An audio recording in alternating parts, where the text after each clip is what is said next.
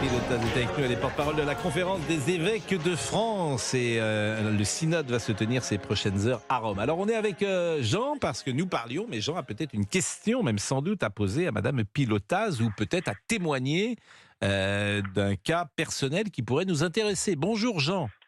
Bonjour. Bon, déjà Alors, moi, vous avez le nom d'un apôtre, ce qui est bien.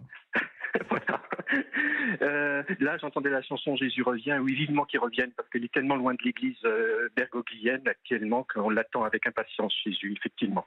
Bon, bref, donc, euh, bon, j'ai pas attendu cette bonne dame, là, qui est représentante du je sais pas quoi, euh, pour euh, Ah, euh, soyez poli quand même, parce que moi, moi, moi, je peux taquiner de temps en temps mes interlocuteurs, mais, mais avec courtoisie. Donc Non, non, dire, non, euh, non, non, c'est Diane Pilotas qui nous fait l'amitié d'être venue. Euh, elle est pas porte-parole de la j'ai- conférence des évêques de Voilà, France. Elle n'est pas, c'est voilà. Bon, allons au est- sujet. De toute façon, j'ai pas attendu les dires de cette dame pour me mettre en harmonie avec l'Église tout en étant homosexuel. J'ai pas besoin. et là, c'est un délire des temps euh, et qui est porté bien évidemment par des laïcs parce que les clercs n'ont pas le courage d'aller au bout de ce que quelque part ils souhaitent aussi. Euh, moi, l'Église n'a pas à venir vers moi à changer son magistère, sa doctrine, etc. Parce que je suis homo. C'est à moi d'aller vers l'Église. Je vis dans une situation de péché vis-à-vis de l'Église. J'en suis conscient. Je m'en confesse régulièrement avec des prêtres et en plus, euh, la- cette dame que vous avez chez Qu'est-ce vous qu'ils vous disent, d'ailleurs, les lever sur la prêtres tête. Ben, ils me disent d'essayer de le vivre le plus chastement possible, d'éviter d'avoir plusieurs partenaires.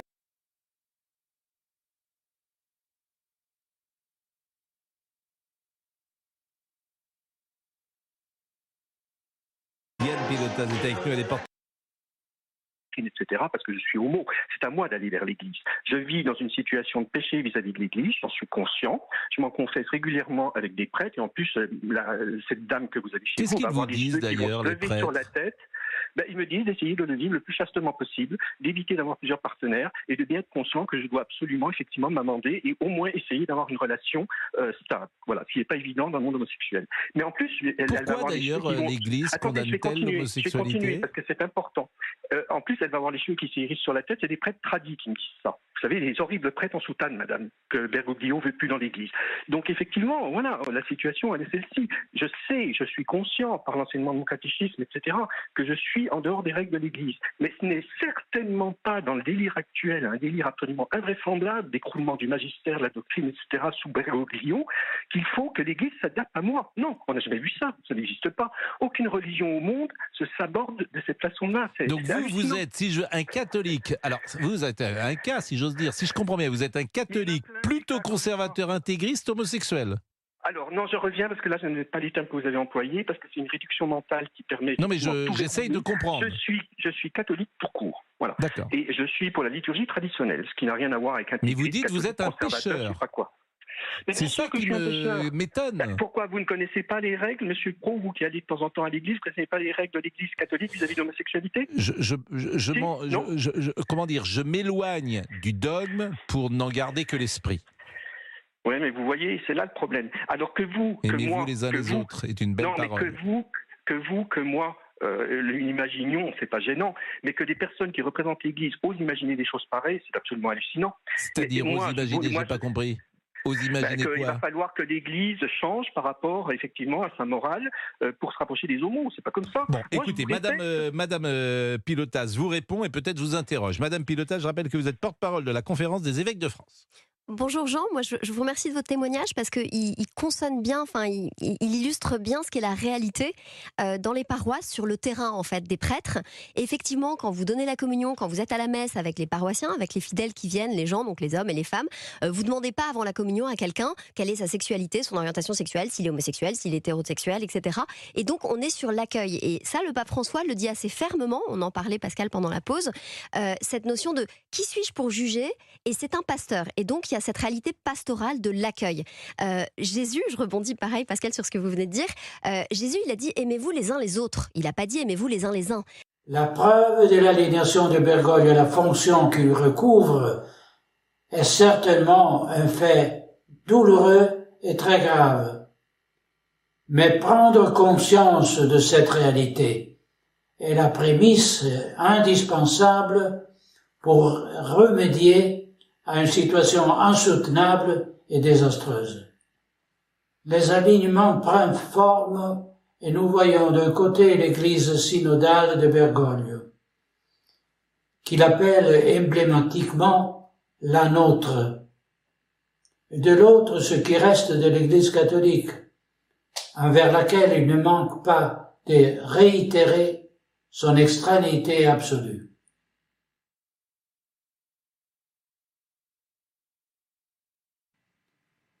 En prenant donc acte que Bergoglio est un hérétique, et à Maurice Laetitia, où la déclaration d'immoralité intrinsèque de la peine capitale suffirait à le prouver.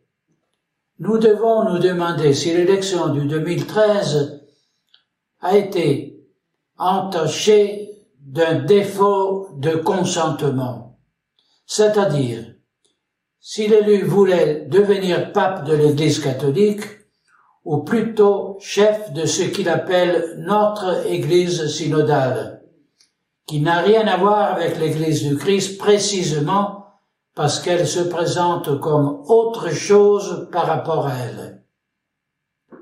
À mon avis, ce vice de consentement se révèle également dans le comportement de Bergoglio, ostensiblement anticatholique et hétérogène par rapport à l'essence même de la papauté. Il n'y a pas d'action de cet homme qui ne sonne clairement en rupture par rapport à la pratique au magistère de l'Église. Et à cela s'ajoute la prise de position, les prises de position qui sont tous sauf inclusives envers les fidèles qui n'entendent pas accepter des innovations arbitraires ou pire, des hérésies évidentes. La question fondamentale concerne la compréhension du plan subversif de l'Église profonde qui, avec les méthodes dénoncées à l'époque par Saint Pidis à l'égard des modernistes, s'est organisé pour effectuer un coup d'État au sein de l'Église et amener le prophète de l'Antichrist sur le trône de pierre. Donc, Bergoglio est un hérétique et ouvertement hostile à l'Église du Christ. Pour mener à bien la tâche qui lui a été assignée par l'Église profonde, il a dissimulé ses positions les plus extrêmes afin de trouver un nombre suffisant de voix au conclave. Pour assurer une obéissance totale, ceux qui ont ourdi le plan se sont assurés qu'ils puissent faire l'objet de chantage, comme cela arrive toujours. Une fois élu, Bergoglio a pu se montrer pour ce qu'il est et commencer la démolition de l'église de la papauté. Mais un pape peut-il détruire la papauté qu'il incarne et représente? Un pape peut-il dévaster l'Église que le Seigneur lui a confiée pour la défendre? Je me demande donc, ne sommes-nous pas en présence d'un défaut de consentement qui affecte la validité de l'élection? Certains peuvent objecter.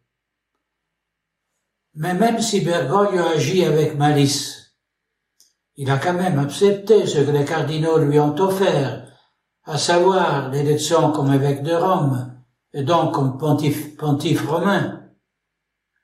Il a donc pris ses fonctions et doit être considéré comme pape.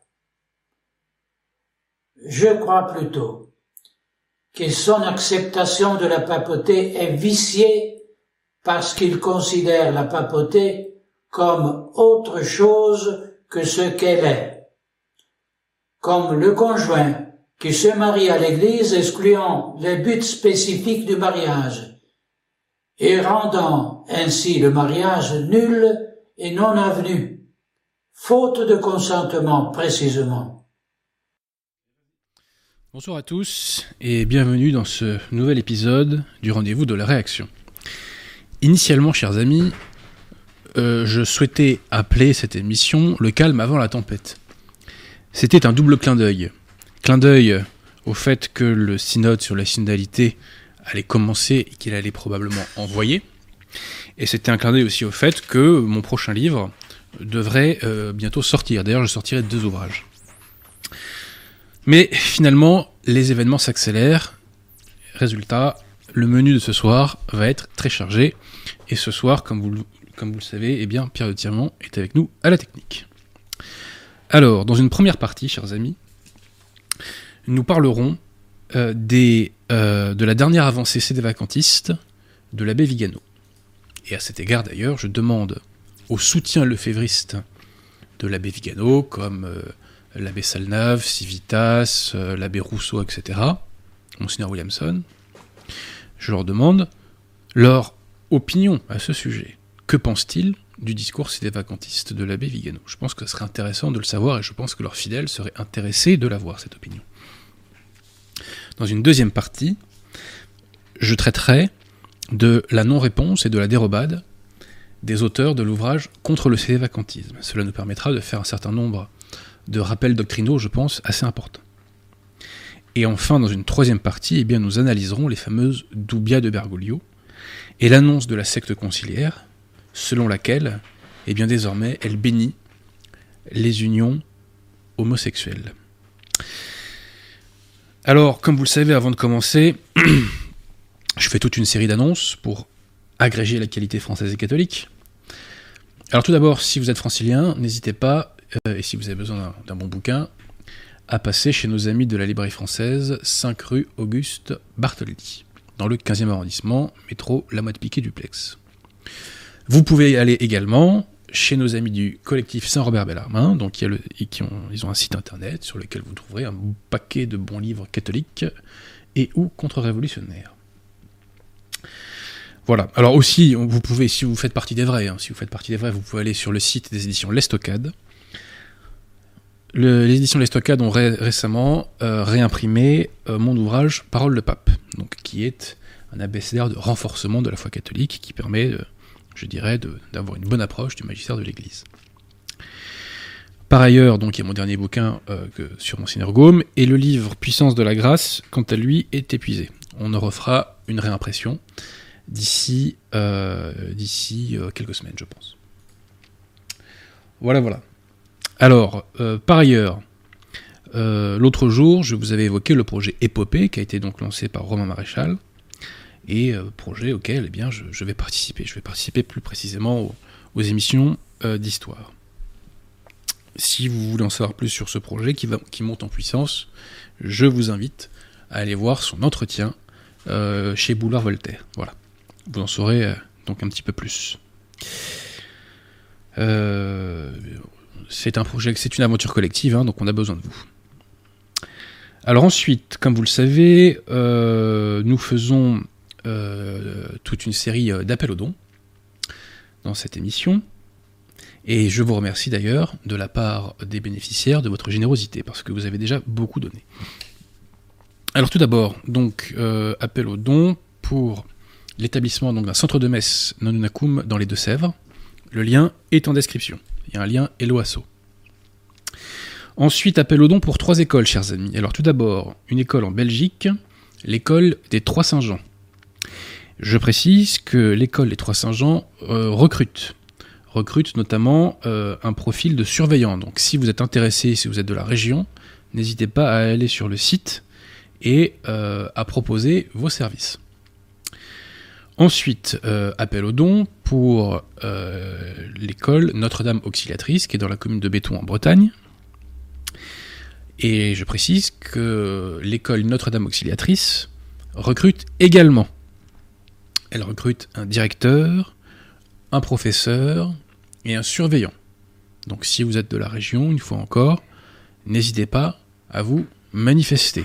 Et pour découvrir l'école Notre-Dame Auxiliatrice, il y a un lien sur la chaîne YouTube de Catholique de France. Voilà. Euh, ensuite, euh, appel au don pour l'école Saint-Expédite, qui cette fois-ci est à Guingamp. Euh, dernier appel au don, donc c'est pour nos amis de l'œuvre de l'étoile. Donc l'œuvre de l'étoile, c'est une communauté catholique qui est dans le sud de la France. Donc n'hésitez pas à leur donner un petit coup de pouce si jamais, eh bien, vous en avez sous le coude, si je puis me permettre. Voilà. Alors, euh, vous disais-je, hein, euh, si la Providence le permet, euh, dans la prochaine émission, normalement, je devrais vous présenter mon prochain livre qui va percuter. hein. Voilà, il y a un petit côté rugbyman dans ce livre, hein, puisque ça va cogner un peu quand même, je vous cache pas. Tout le monde prend.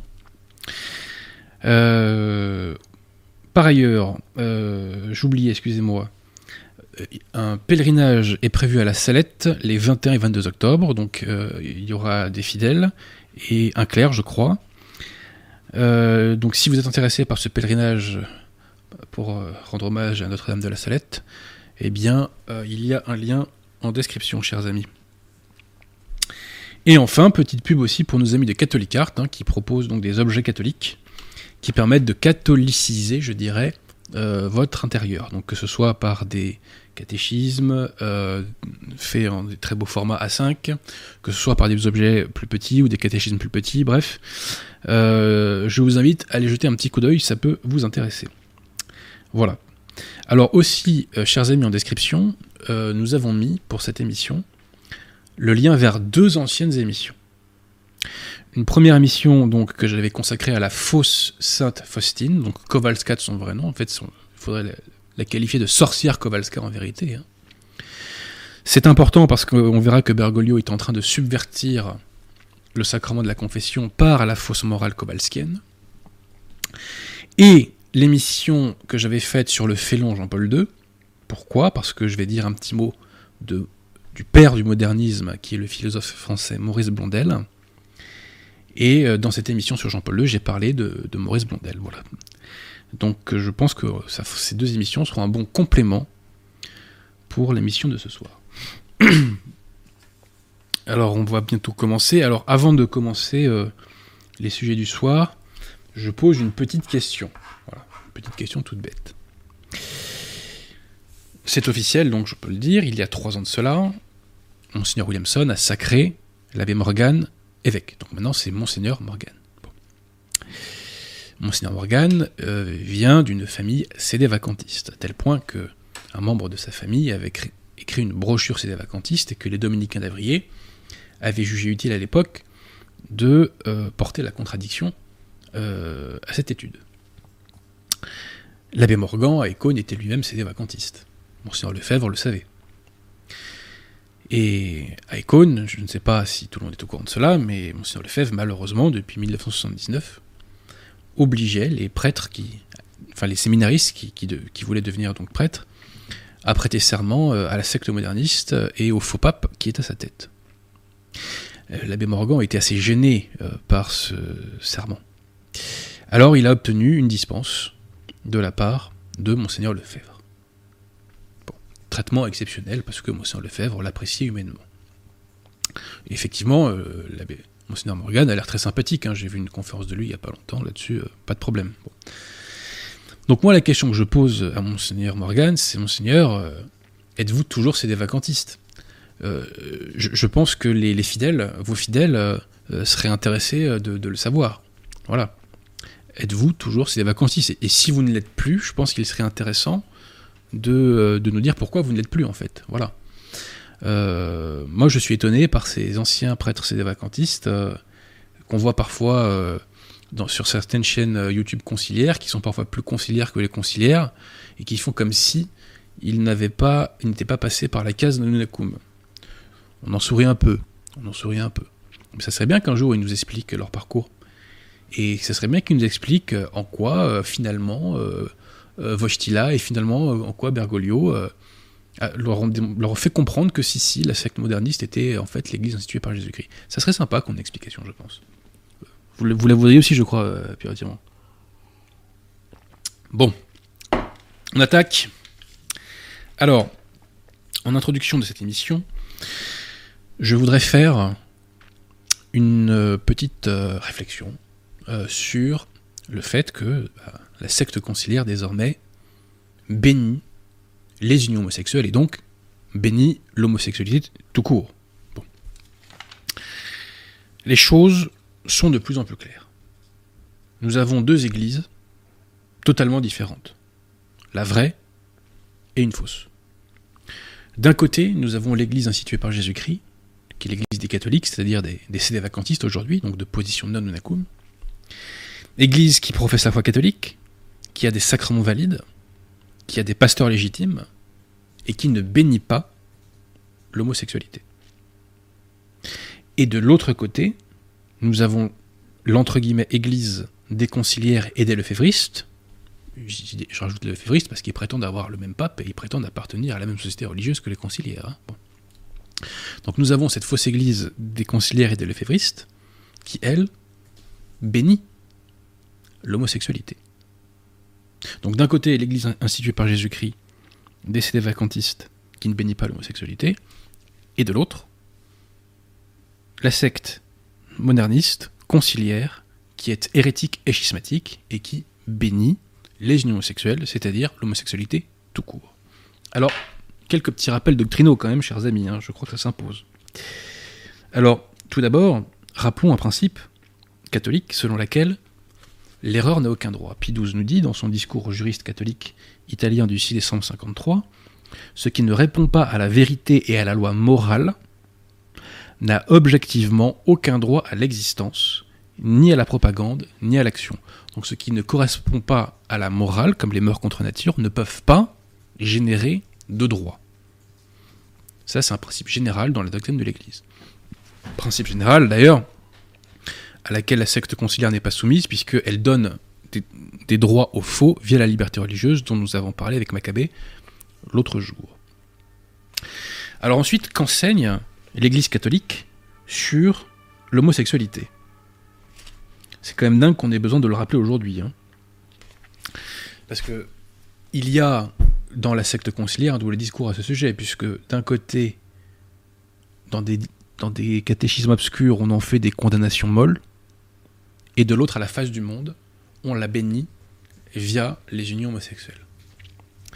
Alors qu'enseigne l'Église, chers amis, à ce sujet?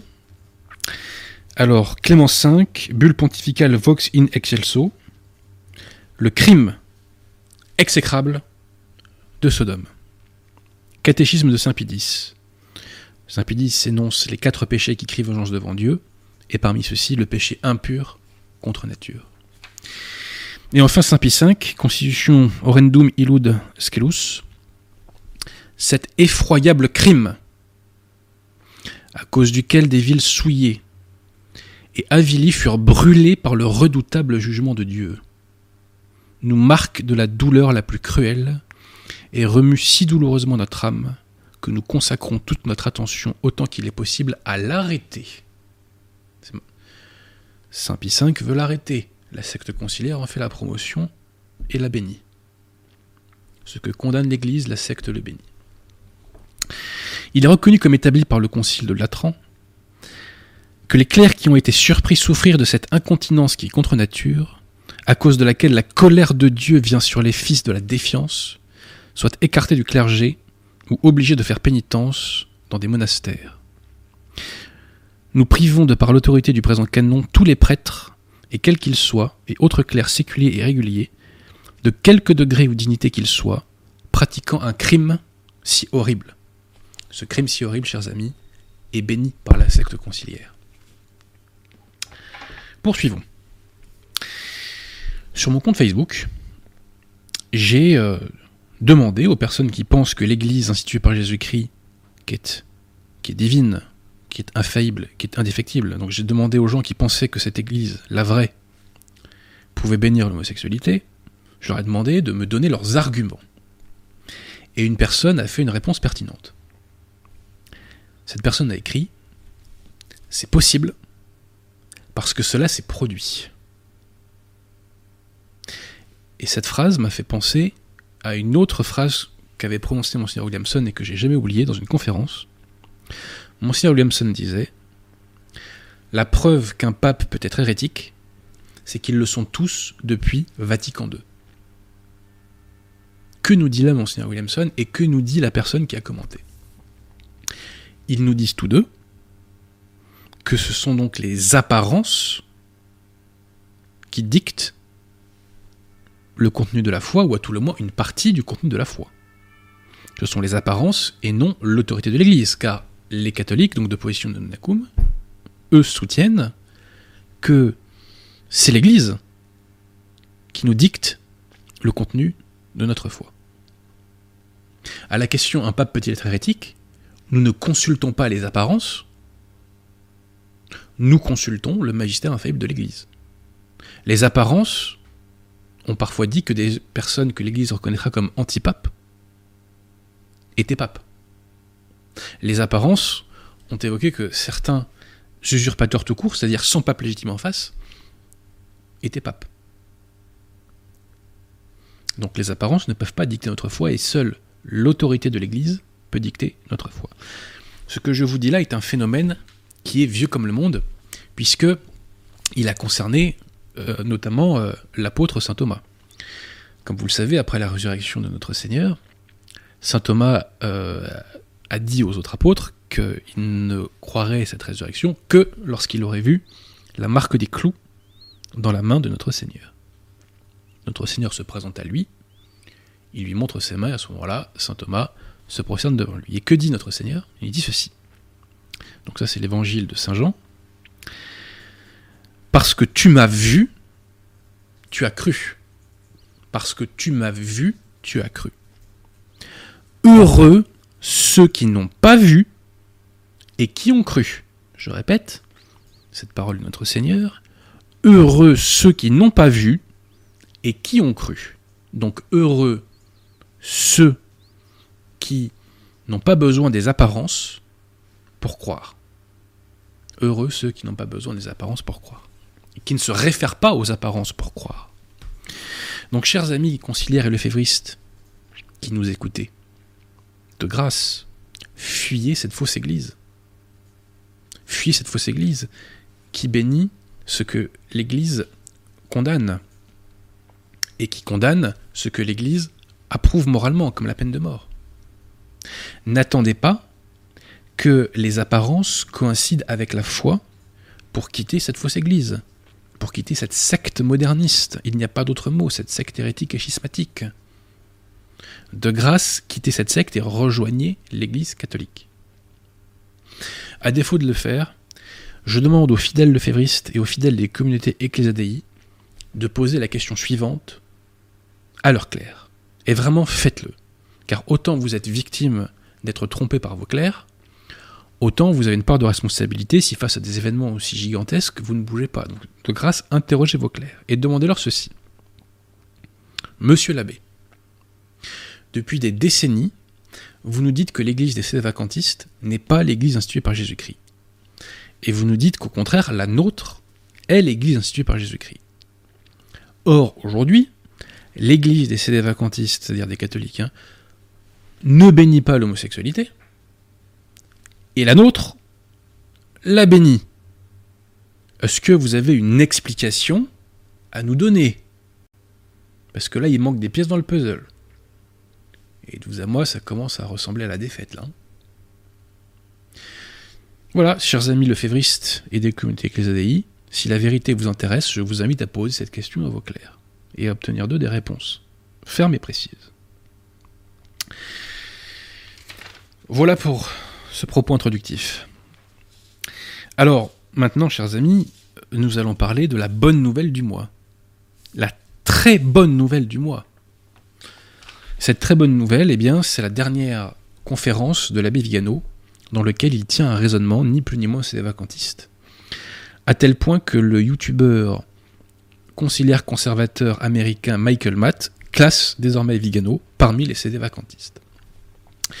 Alors, tout d'abord, l'abbé Vigano réfute les objections qui sont faites aux CD vacantistes. À savoir, il réfute donc le faux dogme inventé par le cardinal Journet de l'acceptation pacifique universelle, cardinal avec des guillemets d'ailleurs, hein. et aussi il réfute euh, Monseigneur entre guillemets Athanasius Schneider sur la question du pape hérétique. Ensuite, l'abbé Vigano tient le raisonnement suivant. Il nous dit ceci. En acceptant le vote du conclave de 2013, Bergoglio n'a pas accepté de devenir le chef de l'Église catholique, mais il a accepté de devenir le chef d'une fausse Église qui, citation, n'a rien à voir avec l'Église parce qu'elle est autre chose qu'elle. Permettez-moi quelques citations de l'abbé Vigano. Et on va voir que dans ces citations, il y a entre guillemets, au bon sens du terme, une petite révolution qui rompt avec le lefévrisme. Donc citation. Bergoglio est un hérétique et ouvertement hostile à l'Église du Christ.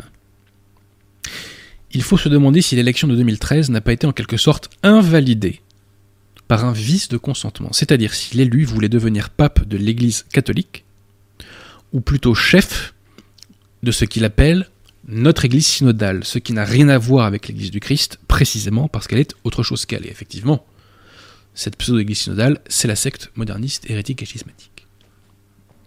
À mon avis, ce vice de consentement se retrouve également dans le comportement de Bergoglio, ostensiblement et systématiquement anticatholique et hétérogène par rapport, écoutez bien, par rapport à l'essence même de la papauté. Et ça, c'est une révolution. Pourquoi?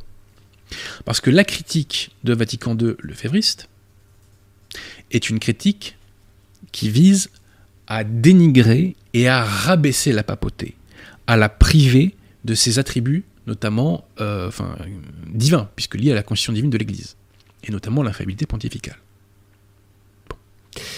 Or là, que fait l'abbé Vigano? Il défend la papauté. Et il défend les prérogatives de la papauté, et il dit ce que fait Bergoglio n'est pas compatible avec la papauté. Donc ça, c'est une révolution, et là, l'abbé Vigano touche du doigt la clé de la victoire, qui est l'infaillibilité pontificale. Ça, c'est quelque chose d'extrêmement enthousiasmant. Ça fait longtemps qu'on attend ces mots dans la bouche de l'abbé Vigano. Donc il n'y a aucune action de cet homme qui n'ait un air de rupture flagrante par rapport à la pratique et au magistère de l'Église. Mais est-il possible qu'un pape détruise la papauté? Donc là on revient à la défense de la papauté, mais est-il possible qu'un pape détruise la papauté qu'il incarne et représente lui-même? Est-il possible qu'un pape dévasterait l'Église dont le Seigneur lui a confié la défense? Et non, ce n'est pas possible. Je renvoie notamment euh, au lien entre le Christ et le pape. Je crois que c'est dans Mystici Corporis Christi que Pie développe cela. Et d'ailleurs, chers amis, une pensée pour, pour Pie. Car aujourd'hui, c'est la fête, enfin c'est la fête, qu'est-ce que je raconte, excusez-moi, c'est la date anniversaire de la 65e année de sa mort. Voilà. Et remercions Pie XII parce que c'est grâce à Sacramentum Ordinis que nous avons pu démasquer l'invalidité, si je puis dire, la formule n'est pas très française, pardonnez-moi, mais de l'invalidité du sacrement de l'ordre conciliaire. On reparlera de ça très bientôt. Reprenons donc l'abbé Vigano. Je me demande alors, ne sommes-nous pas en présence d'un vice de consentement qui affecte la validité de l'élection? Je crois que son acceptation de la papauté est invalidée, donc là il nous dit qu'il n'est pas pape, hein, puisqu'il n'y a pas eu d'acceptation de la papauté, car il considère la papauté comme autre chose que ce qu'elle est.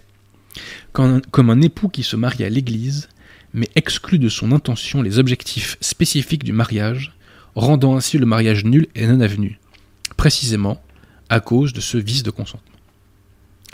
Donc là, l'abbé Vigado tient un discours qui est clairement cédé vacantiste, puisqu'il nous dit que Bergoglio n'est pas pape, puisqu'il n'a pas accepté la papauté. Donc soyons clairs, pour l'instant, l'abbé Vigano ne va pas au bout, puisqu'il faut dénoncer la non-papabilité de tous les faux pontifs modernistes, donc depuis Jean XXIII, et puis surtout, il faut aborder la question atomique de l'invalidité des sacrements, enfin des rites inventés par Montini. Bref, j'invite tous les clercs conciliaires qui nous écoutent eh bien, à suivre l'abbé Vigano, à, je dirais, prendre le pas de ses réflexions, et euh, à tirer les justes conclusions. Et je sais qu'il y a beaucoup de clercs conciliaires qui cogitent. On pourrait peut-être en reparler davantage un jour, à ce micro. J'invite par ailleurs tous les soutiens lefévristes de l'abbé Vigano à nous dire ce qu'il pense de ce discours c'est des vacantistes. Monsieur l'abbé Selnave, Monsieur Williamson, Monsieur l'abbé Rousseau, Civitas, etc. Que pensez-vous? Que pensez-vous de ce discours de l'abbé Vigano? Donc prions pour que l'abbé Vigano aille au bout du combat, chers amis. Hein. Voilà, il a besoin de nos prières, donc euh, on a fait une émission sur le rosaire l'autre jour, donc n'hésitez pas. Voilà, je crois d'ailleurs que c'est le mois du rosaire. Voilà, voilà, donc euh, pour la première partie de l'émission, donc on va arriver à la deuxième, Pierre de Tirmont. Alors, dans cette deuxième partie d'émission, eh bien, euh, je vais revenir sur euh, l'ouvrage que j'ai, il faut bien le dire, hein, démoli, lors de ma dernière émission. Cet ouvrage s'appelle Contre le sédévacantisme. Il a été écrit par, monsieur, par deux laïcs, hein, donc M. Bruno Hiroux et l'entre guillemets abbé Dutheil. Oui, donc vous disais-je, dans ma dernière mission, j'ai démoli cet ouvrage, Magistère en main. Et puisque les auteurs appelaient au débat, eh bien, je me suis proposé pour débattre avec eux. Bien entendu, suite à l'émission, ils ont refusé. Alors, ils ont invoqué le fait que ma forme aurait été trop rude. C'est absurde. Je ne les ai pas insultés. Et j'ai été beaucoup plus dur avec Arnaud Dumouche sur le plan de la forme. Arnaud Dumouche a débattu avec moi à plusieurs reprises. Donc Dumouche est plus courageux, semble-t-il, que mes contradicteurs, le Févriste et Ecclésiadei. Alors ceci étant, mes contradicteurs ont fait deux textes contre moi. Deux textes dans lesquels, et c'est assez fascinant, ils ne répondent absolument pas à mon argumentation. Et ils s'enferment à la place d'une espèce de tautologie. Alors, laissez-moi vous donner quelques exemples. Par exemple, donc j'oppose, enfin je soulève des textes du magistère de l'Église concernant l'infabilité pontificale, concernant le fait qu'un pape ne peut pas être hérétique, concernant la nécessaire soumission au pape pour le salut de son âme. Qu'opposent à cela mes contradicteurs? Rien, ils ne répondent pas. J'oppose pareillement des paroles de saints. Mes contradicteurs ne répondent pas. Je soulève que mes contradicteurs font de libre examen sur l'épître aux Galates de Saint Paul. Qu'opposent-ils à cela? Rien, ils ne répondent pas. Je soulève qu'ils font des détournements de sens de citations de saint Thomas d'Aquin et qu'ils font dire à saint Thomas ce qu'il ne dit pas. Qu'oppose-t-il à cela? Rien, ils ne répondent pas. L'abbé Dutheil écrit dans son ouvrage que la forme du rite montinien pour la consécration épiscopale est reprise des rites coptes et maronites pour la consécration épiscopale. Nous affichons à l'écran les formes de ces trois rites et nous observons qu'elles diffèrent toutes, en substance et au niveau des paroles. Qu'oppose à cela l'abbé Dutheil? Il ne répond pas. Je soulève que mes contradicteurs ont une définition du schisme qui est erronée. Aucune réponse. Je soulève que mes contradicteurs reprennent la propagande anticatholique des jansénistes, des gallicans, des protestants contre la papauté. Aucune réponse. Je soulève des cas d'inversion accusatoire et de contradiction. Aucune réponse. Ils ne répondent à rien de substantiel. À rien.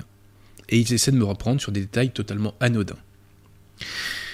Prenons deux exemples. Par exemple, ils me disent que euh, j'ai eu le tort d'attribuer à M. Hirou une phrase absurde, alors qu'en fait c'était une citation.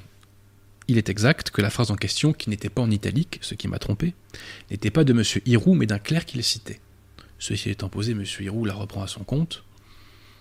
Donc, euh, il en, assume, je dirais, euh, le sens. Je n'ai pas mis dans la bouche de M. Hirou quelque chose qu'il ne pensait pas. Par ailleurs, j'évoque aussi à mes contradicteurs qu'ils n'évoquent pas le magistère de l'Église, et ils me disent si, si, si, on le cite deux fois. Une fois concernant la fausse messe Paul VI, et une autre fois pour parler de Savonarole. Oui, d'accord. Sur l'essentiel de l'ouvrage et sur l'essentiel des sujets, vous n'évoquez pas le magistère de l'Église, et vous le savez très bien. Et pour cause, le magistère de l'Église vous réfute. Par ailleurs, donc, j'avais posé une question très importante à mes contradicteurs. Mes contradicteurs prétendent que l'Église donne le droit de lui désobéir. Vatican enseigne le contraire. Hein. Passons. Je leur dis, mais où l'Église enseigne-t-elle ça? Aucune réponse non plus. Donc mes contradicteurs ne répondent à rien. J'ai fait un texte de réponse qui s'appelle l'abbé Dutheil. Euh, euh, Qu'est-ce que c'était l'abbé Dutheil. Euh, en, enfin bref, en gros, euh, il a envie une nouvelle couche, quoi. Et donc il est servi, quoi. Voilà, j'ai oublié le, Donc vous trouvez l'article sur le site du CSRB. Donc je, réponds euh, et je réfute tous les arguments, les pseudo-arguments de mes contradicteurs. D'ailleurs, j'ai oublié de dire qu'il y a un dossier sur Honorius euh, euh, qui, est vraiment très pertinent, que, j'ai découvert il n'y a pas longtemps, on le mettra en description, qui réfute un peu plus d'ailleurs les accusations contre lui. Bref, c'est pas le sujet du soir. Donc je fais ce texte et l'abbé Duteil refait un texte contre moi. Et il m'oppose deux choses. Il me dit, premièrement, j'ignorerais le fait que le magistère de l'Église a plusieurs degrés d'acceptation. Ce qui est totalement absurde, puisque le magistère de l'Église en matière de foi et de mœurs doit être cru de foi divine. C'est Vatican Bon. On va y revenir. Et il m'oppose que certes, le magistère ordinaire universel de l'Église peut être infaillible, mais le magistère ordinaire pontifical, donc c'est-à-dire le pape seul, sans les évêques, euh, lui ne l'est pas. Ce qui est absurde, puisque le sujet principal du magistère ordinaire universel, c'est le pape, comme dans le magistère ordinaire pontifical. On va développer ces deux points. Alors tout d'abord, depuis donc Vatican II, euh, les modernistes ont inventé quelque chose qui est totalement étranger à la religion catholique, à savoir le magistère authentique. Entendez-moi bien, la formule de magistère authentique est employée par Léon XIII. Léon XIII dit même dans sa Discognitum que ce magistère authentique doit être reçu comme les paroles de Jésus-Christ. Donc c'est d'ailleurs ce qui démontre bien que, contrairement à ce que dit l'abbé Duteil, il n'y a pas plusieurs degrés d'acceptation. Léon XIII nous dit dans sa Discognitum, c'est... Attendez, est-ce que j'ai oublié de trouver ça? Parce que ça c'est un passage qui est quand même important. C'est quand même important. Est-ce que je vais vous le trouver tout de suite? Où est-ce que j'ai mis ça déjà? C'était peut-être dans... Attendez. Ah voilà. Alors donc, Léon XIII nous dit, il est donc évident, d'après tout ce qui vient d'être dit, que Jésus-Christ a institué dans l'Église un magistère vivant, authentique, et de plus perpétuel, qu'il a investi de sa propre autorité, revêtu de l'esprit de vérité, confirmé par des miracles, et il a voulu très sévèrement, il a voulu, pardon, et très sévèrement ordonner que les enseignements doctrinaux de ce magistère fussent reçus comme les siens propres pas de différence d'autorité. Mais les modernistes ont inventé une nouvelle notion du magistère authentique, c'est dans Lumen Gentium, dans Vatican II, qui nous dit en somme que dans ce magistère authentique, il faut simplement, je crois, une adhésion de l'intelligence de mémoire. Cher monsieur l'abbé Duteil, libre à vous d'adhérer, enfin vous n'en êtes pas libre, mais disons que vous avez la faculté d'adhérer à cette religion moderniste qu'est la religion conciliaire, mais de grâce, ne faites pas grief euh, aux catholiques de ne pas adhérer à Vatican II, ça n'a aucun sens. Ça n'a absolument aucun sens. Alors ensuite, concernant l'infaillibilité du magistère ordinaire pontifical. L'abbé du nous dit qu'il ne serait pas infaillible. D'ailleurs, que veut-il dire par là? Voudrait-il dire que tous les textes que je lui imposais, que je lui opposais, pardon, sont faux? Veut-il dire que tous ces textes que j'oppose de Léon XIII, de Benoît XV, de Pie XII, de Pie XI, sont faux en matière de foi? Où veut-on en venir quand on dit cela? Question de base. Mais est-il exact que ce magistère ordinaire, comme nous dit l'abbé Duteil, ne soit pas infaillible? Eh ben, On va voir ce que nous dit XII. Pierre est-ce que vous pouvez afficher, s'il vous plaît, la pièce numéro 1 alors c'est un extrait de l'encyclique de, euh, puisque l'abbé Duteil de mémoire dit que les encycliques ne sont pas infaillibles. Donc c'est euh, l'extrait d'une encyclique de Pie qui s'appelle Humani Generis, qui est une, encyclique très importante. Que nous dit Pie Citation. Et l'on ne doit pas penser que ce qui est proposé dans les lettres encycliques n'exige pas de soi l'assentiment. Donc déjà, il faut donner votre assentiment, monsieur l'abbé Duteil. Sous le prétexte que les papes n'y exerceraient pas le pouvoir suprême de leur magistère. Pie XII nous dit donc que les encycliques relèvent du pouvoir suprême de leur magistère et il précise, c'est bien en effet du magistère ordinaire, ordinaire tout court, il précise pas universel, c'est bien en effet du magistère ordinaire que relève cet enseignement, et pour ce magistère vaut aussi euh, la parole qui vous écoute m'écoute. Donc Pie nous dit que le magistère ordinaire, exprimé par les encycliques, relève du pouvoir suprême du magistère. Il n'y a donc pas différents degrés d'acceptation du magistère de l'Église. En matière de foi et de mœurs, tout ce que dit le magistère de l'Église est infaillible et doit être cru de foi divine, sous peine de devenir hérétique. Ne vous en déplaise, monsieur l'abbé Duteil. L'abbé avec des guillemets. Donc ça, c'est la foi catholique. C'est pas la religion qu'on enseigne dans les séminaires ecclésiadei, sans doute, mais c'est la foi catholique. Donc vous nous avez démontré, monsieur l'abbé Duteil, par votre rejet du magistère de l'Église, que votre religion n'est pas catholique et que vous n'avez pas la foi catholique. Alors, en désespoir de cause aussi, l'abbé Duteil réfute une citation que je fais de Monseigneur de Ségur concernant l'infaillibilité pontificale, puisque l'abbé Duteil nous dit, mais vous, les des vacantistes, vous avez une vision maximaliste de l'infaillibilité pontificale, alors qu'il faudrait en avoir une approche restrictive. Vous savez, c'est toujours ce mythe selon lequel l'infaillibilité pontificale ne serait engagée qu'une fois ou deux par siècle. J'oppose à cela notamment une citation de Monseigneur de Ségur, qui nous dit que tout l'enseignement officiel de l'Église est infaillible en matière de foi et de mœurs. Et l'abbé Dutheil nous dit, mais c'est une vision archi-maximaliste de l'infaillibilité pontificale. J'avais pourtant précisé dans mon texte que Monseigneur de Ségur a eu un bref apostolique de Pie IX, le pape qui a défini l'infaillibilité. Quel est le sens de dire que cette interprétation, ou plutôt que cette exposition du dogme est fausse, alors que Pie IX l'a validée? Les bras nous en tombent. Les bras nous en tombent. Monsieur Pierre est-ce que vous pouvez afficher, s'il vous plaît, la pièce numéro 2 c'est donc un extrait du bref pontifical qui a été fait par Pie IX, qui a été délivré, plutôt devrais-je dire, par Pie IX à Monseigneur de Ségur. Vous me dites quand c'est en ligne. Donc, citation. La joie que vous nous manifestez au sujet de la définition de l'infaillibilité du pontife romain, lorsqu'il enseigne du haut de la chair de Pierre. Lorsqu'il enseigne. Donc, déjà, le pape n'est pas seulement infaillible lorsqu'il définit, comme nous le disent les modernistes, les modernistes, les gallicans, les lefévristes. Plus loin. Sans doute, il eût été désirable que la foi tranquille et constante du peuple chrétien au sujet de ce dogme n'eût pas été ébranlée comme elle l'a été. Elle a été par qui? Bah, Par les gens comme vous, monsieur l'abbé Dutheil, qui restreignez le champ de l'infaillibilité pontificale. Donc partons de coupables efforts. Plus loin.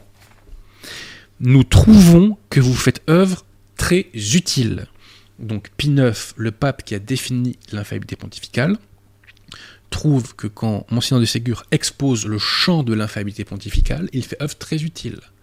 C'est donc la preuve que ce champ est le bon et que le vôtre, monsieur l'abbé du Teil, qui est restrictif, est le faux. Pie IX vous réfute. Vous dites que Monseigneur de Ségur se trompe dans l'exposition du dogme. Pie vous dit que Monseigneur de Ségur ne se trompe pas dans l'exposition du dogme. Donc c'est vous qui êtes dans l'erreur. Et c'est une preuve supplémentaire que vous niez le Concile Vatican I, et donc que vous n'avez malheureusement pas la foi catholique, et je ne m'en réjouis pas, monsieur l'abbé Dutheil. Je préférerais mille fois vous avoir à nos côtés pour combattre le modernisme. Croyez-le bien. Croyez-le bien. Voilà. Donc j'en ai terminé, pour plus de détails, eh bien, je vous renvoie à mon article que vous trouverez sur le site du CSRB, dans lequel je réfute eh bien, l'argumentation de la partie adverse.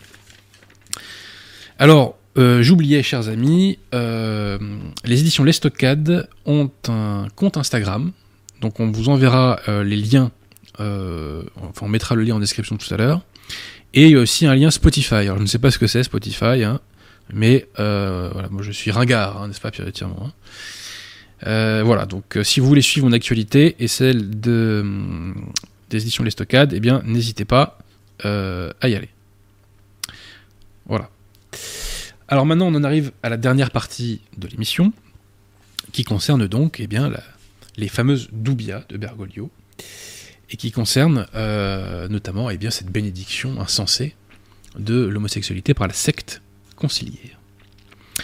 Alors donc, euh, cinq cardinaux conciliaires, qui sont tous à la retraite ou sur le carreau, si je puis dire, eh bien, euh, font ces doubias à Bergoglio. C'est c'est-à-dire cette demande de précision doctrinale. Comme nous allons le voir, Bergoglio leur a répondu. Mais les cardinaux conciliaires eh bien, ne sont pas satisfaits de la réponse donnée. Alors, ils ont demandé un complément de réponse à Bergoglio. Cela m'inspire, chers amis, quatre remarques avant de parler des doubias en elles-mêmes. Première remarque, il y a une part d'aveuglement chez ces cardinaux, entre guillemets, hein, conciliaires. Pourquoi? Parce que certes, Bergoglio euh, use de circonlocution, c'est-à-dire d'un langage indirect, mais néanmoins, il tranche dans un sens parfaitement clair.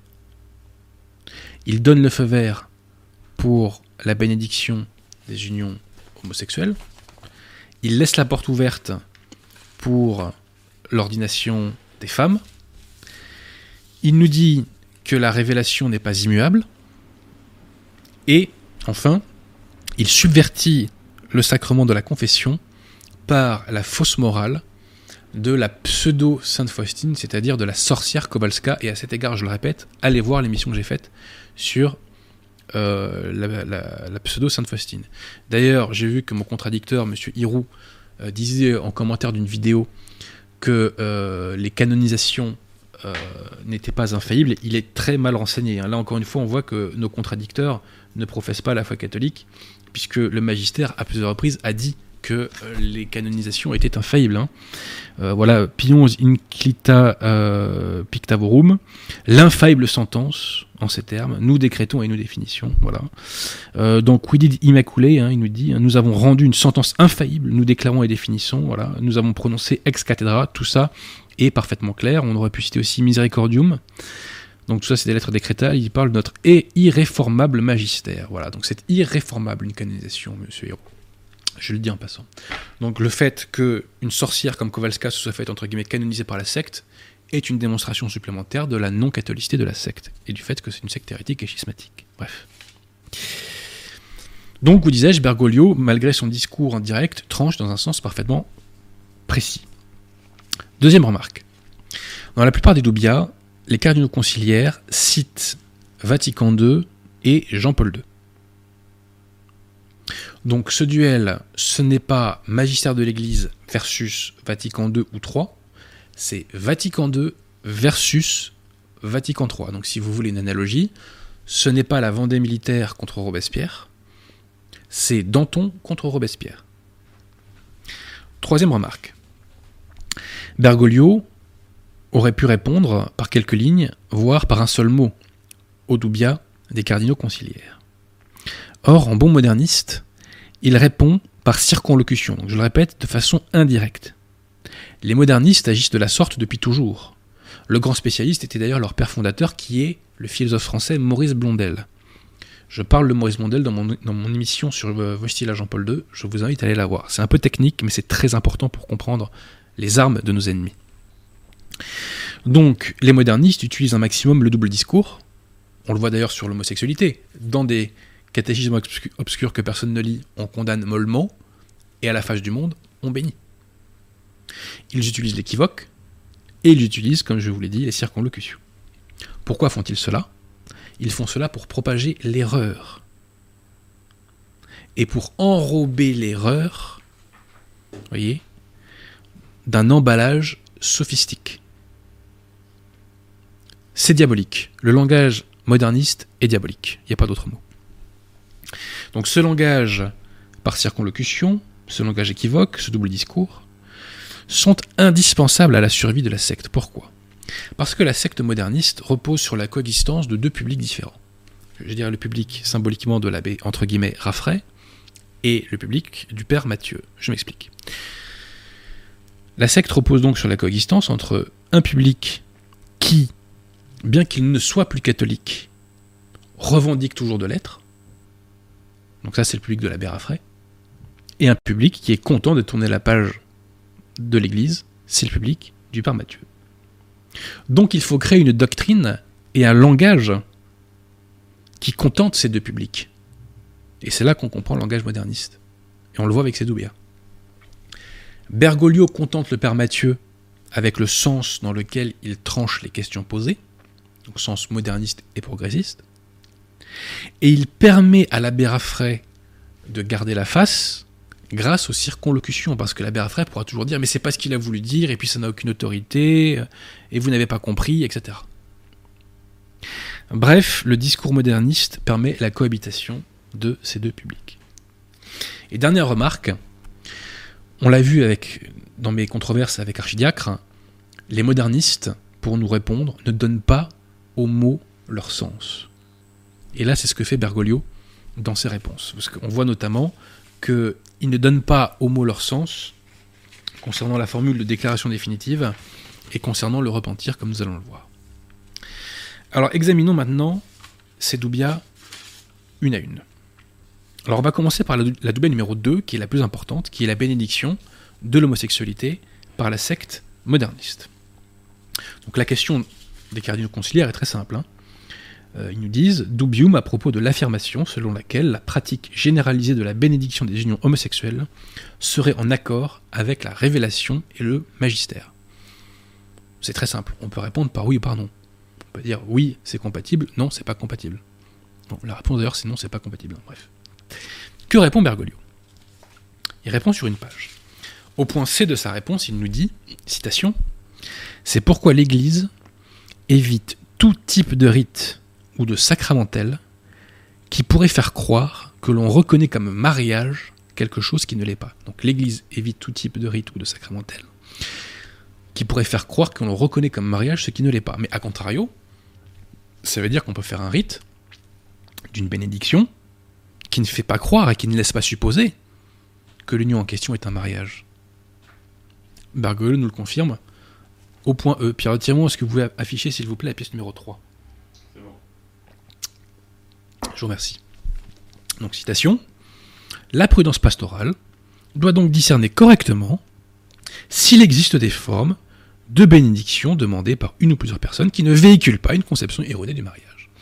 Vous pouvez faire bénir votre union homosexuelle si vous ne véhiculez pas une conception erronée du mariage. Bergoglio met une seule limite à cela. Au point G, il nous dit que cela ne doit pas forcément devenir une norme. Et il nous dit que les conférences épiscopales ou toute autre structure ecclésiale ne doit pas autoriser constamment et officiellement ces procédures et ces rites. Donc c'est très clair. Bergoglio aurait pu répondre non, et il répond par circonlocution oui. Bergoglio et sa secte bénissent ce que l'Église catholique condamne. Ensuite, euh, concernant l'ordination des femmes, c'est fascinant. Donc là, on pose la question, hein, euh, voilà, euh, les, les conciliaires posent la question en citant Jean-Paul II, et ils disent que Jean-Paul II a rendu une, une déclaration définitive. donc est-ce qu'on peut aller au-delà de cette déclaration définitive? Réponse de Bergoglio. Et là, on est scié, chers amis. Pour être rigoureux, nous reconnaissons qu'une doctrine claire et faisant autorité sur la nature exacte d'une déclaration définitive n'a pas encore été élaborée de manière exhaustive. Mais on dit, mais qu'est-ce qu'il raconte là? Par définition, une déclaration définitive est définitive, et on ne revient pas dessus. Et une fois que l'Église a tranché, on ne revient pas dessus. Et eux, que nous disent-ils? On ne connaît pas encore la portée exacte des déclarations définitives les mots n'ont plus leur sens. Les déclarations définitives ne sont pas définitives. Les mots n'ont plus leur sens chez les modernistes, chers amis. Et donc Bergoglio nous dit ensuite qu'on ne doit pas contredire publiquement donc cette déclaration. Pourtant, elle peut faire l'objet d'études. Voilà. Donc Bergoglio laisse la porte ouverte potentiellement pour l'ordination des femmes, mais je crois que c'est pas son, ce n'est pas son front majeur. Son cheval de bataille majeur, c'est la réhabilitation de l'homosexualité. Et pour cause, euh, la secte conciliaire est tenue par une gérontocratie de modernistes homosexuels, qui sans doute veulent se rassurer pour le salut de leur âme. Hein. Alors ensuite, les cardinaux conciliaires, enfin là c'est la, la, doubia numéro 1, les cardinaux conciliaires euh, tendent un piège à Bergoglio, puisque en gros, ils lui demandent s'il est moderniste. Je m'explique. Le modernisme se manifeste notamment par l'évolution du dogme. C'est l'idée que le dogme évolue en fonction de la conscience des individus, des époques, des sociétés, etc. Citation de Pionge dans Mortel Humanimos Le modernisme dont les malheureuses victimes soutiennent que les vérités des dogmes n'est pas absolue, mais relative, c'est-à-dire qu'elle s'adapte aux besoins changeants des époques et des lieux et aux diverses tendances des esprits. Et d'ailleurs, dans le serment antimoderniste, Saint Pidis fait jurer donc au clair qu'il condamne l'invention hérétique de l'évolution des dogmes. C'est quasiment ces mots-là qu'il emploie mot pour mot. Hein. Donc, je répète, le modernisme, c'est l'évolution des dogmes. Et que font les cardinaux conciliaires? Eh bien, ils demandent si la révélation peut changer en fonction des changements culturels et anthropologiques à la mode. Donc c'est typiquement, là c'est par, euh, c'est typiquement le modernisme qu'ils visent quand ils disent cela sachant qu'ils le sont eux-mêmes, mais bon, ils s'en rendent pas compte, parce que ce principe d'évolution du dogme, on le retrouve dans la constitution dogmatique, entre guillemets, de Vatican II, Dei Verbum, lorsqu'on nous dit que la tradition progresse. Et là, on reprend d'ailleurs les thèses du, euh, euh, du, philosophe français qui est le père du modernisme, euh, Maurice Blondel. Je précise que pour en savoir plus sur Maurice Blondel, je lui ai consacré un chapitre dans mon ouvrage Qui est Nubius. Hein. Donc on pose la question à Bergoglio, et que répond Bergoglio? Il me dit La réponse dépend du sens, tiens, tiens, que l'on attribue au mot réinterpréter. S'il est compris comme mieux interprété, l'expression est valable. Donc il nous dit que la révélation n'est pas immuable. Et il nous dit pour cela qu'en fait nous grandissons dans la compréhension des dogmes. Il ne dit pas qu'on explicite le dogme, puisque le rôle du magistère c'est d'expliciter ce qui existe dans le dépôt de la foi et qui est encore implicite. Rappelez-vous ce qu'il a fait avec la peine de mort. L'Église a toujours infailliblement défendu la moralité de la peine de mort. Mais en 2018, Bergoglio prohibe la peine de mort. Donc il condamne ce que l'Église approuve. Et à l'inverse, il bénit ce que l'Église condamne. Mais que nous dit Bergoglio? Enfin, que nous dit la Congrégation pour la doctrine de la foi en 2018 Elle nous dit ceci.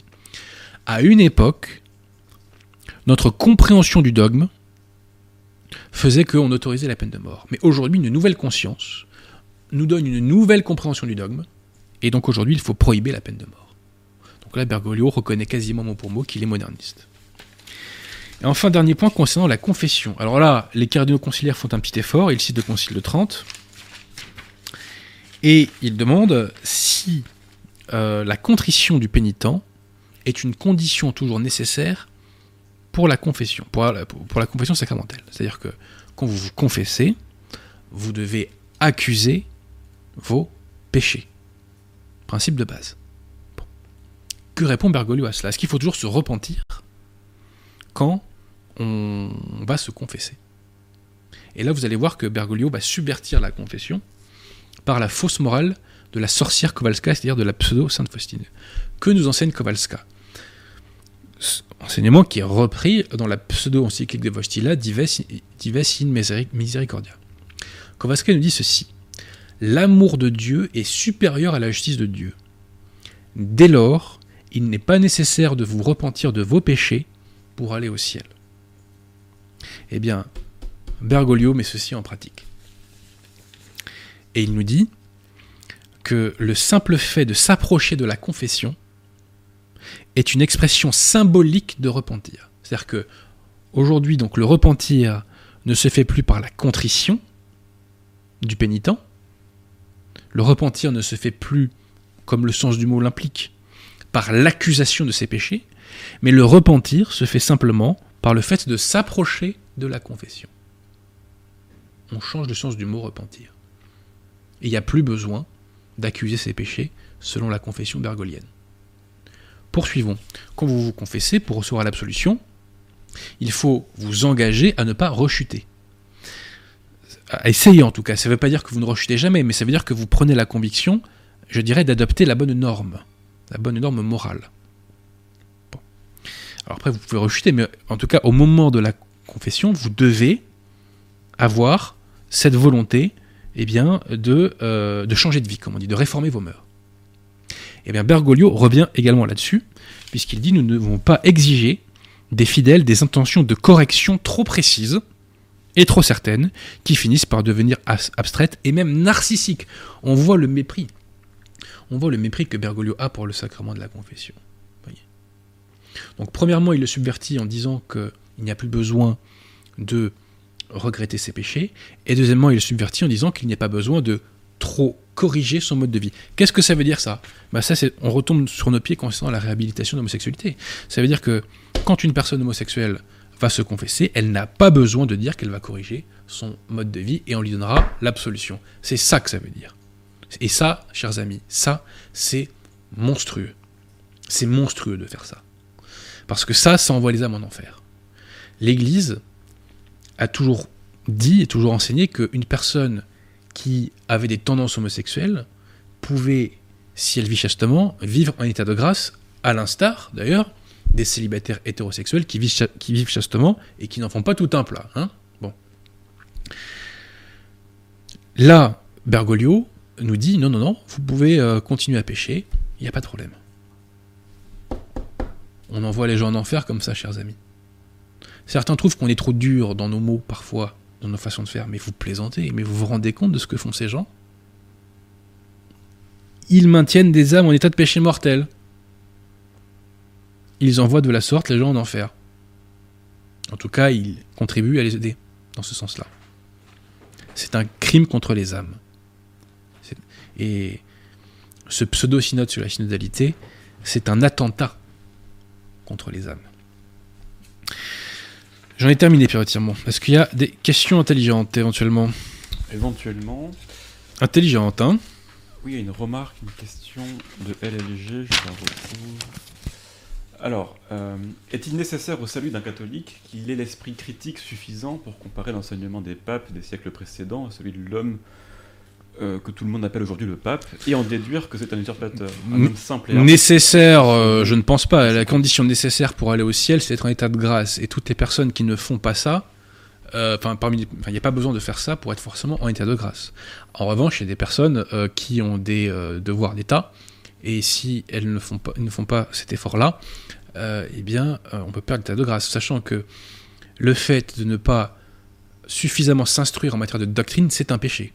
Alors, de surcroît pour les clercs, mais même pour les laïcs, c'est un péché. Alors après, dans quelle mesure ce péché euh, peut devenir un péché mortel, ça je vous avoue, je ne sais pas. Mais voilà. Alors, il y a une question de VB. Dans la prophétie de Saint Malachie, c'est Malachi ou Malachie, je ne sais même pas, euh, la fin commence après le huitième roi de Rome qui s'appelle Pierre. François s'est dit évêque de Rome, ce qui ne se dit jamais. Qu'en pensez-vous? Je connais pas très mal le dossier de la prophétie de Saint Malachie, alors plutôt que de dire des bêtises, je, je ne, je ne répondrai pas. euh, Agreux 666, bah, super, super Euh, on vous félicite pas, hein Pourriez-vous demander euh, à M. Abosi euh, comment considère-t-il les commentaires de Papacito déclarant qu'il ne se considère plus comme ses vacances C'est très triste, hein, et il faut prier pour sa conversion, chers amis, parce que si euh, Hugo se convertit, eh bien, il pourra emmener euh, de nombreuses âmes euh, dans l'Église. Donc prions pour la conversion euh, de Papacito. Euh, alors, Stéphane Michel, quelle est selon vous la filiation philosophique de Maurice Blondel? Euh, j'ai pas assez creusé le dossier, je vous avoue que je me suis farci euh, certains de ses bouquins seulement. J'ai pas creusé sa bio. Voilà. Et, euh, mais le, le langage de Blondel est très proche de celui qu'emploie la secte conciliaire. C'est ce fameux langage par circonlocution. Mais on- bon, quand on veut comprendre, on comprend. Et je renvoie au livre du révérend père de Tonquédec pour bien comprendre le cas Blondel. Et Stéphane Michel, c'est curieux ton avis sur Loisel et Renan? Non, c'est Loisy, je pense plutôt. Non Je sais pas, enfin peut-être une faute de phrase. Alors Loisy, c'était alors si c'est Loisy, euh, c'était un moderniste qui a été excommunié de l'Église catholique par Saint Pédis, notamment pour ses écrits euh, sur les Saintes Écritures. Et l'autre, c'était Renan. Je connais pas trop le dossier Renan, je vous avoue, j'ai pas creusé, mais à ma connaissance, il n'était pas catholique et je crois même qu'il a fait un ouvrage contre Jésus-Christ qui est à la limite du blasphème. Il me semble.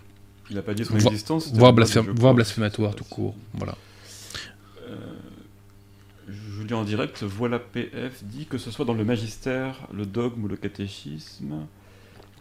Euh, pardon, attends.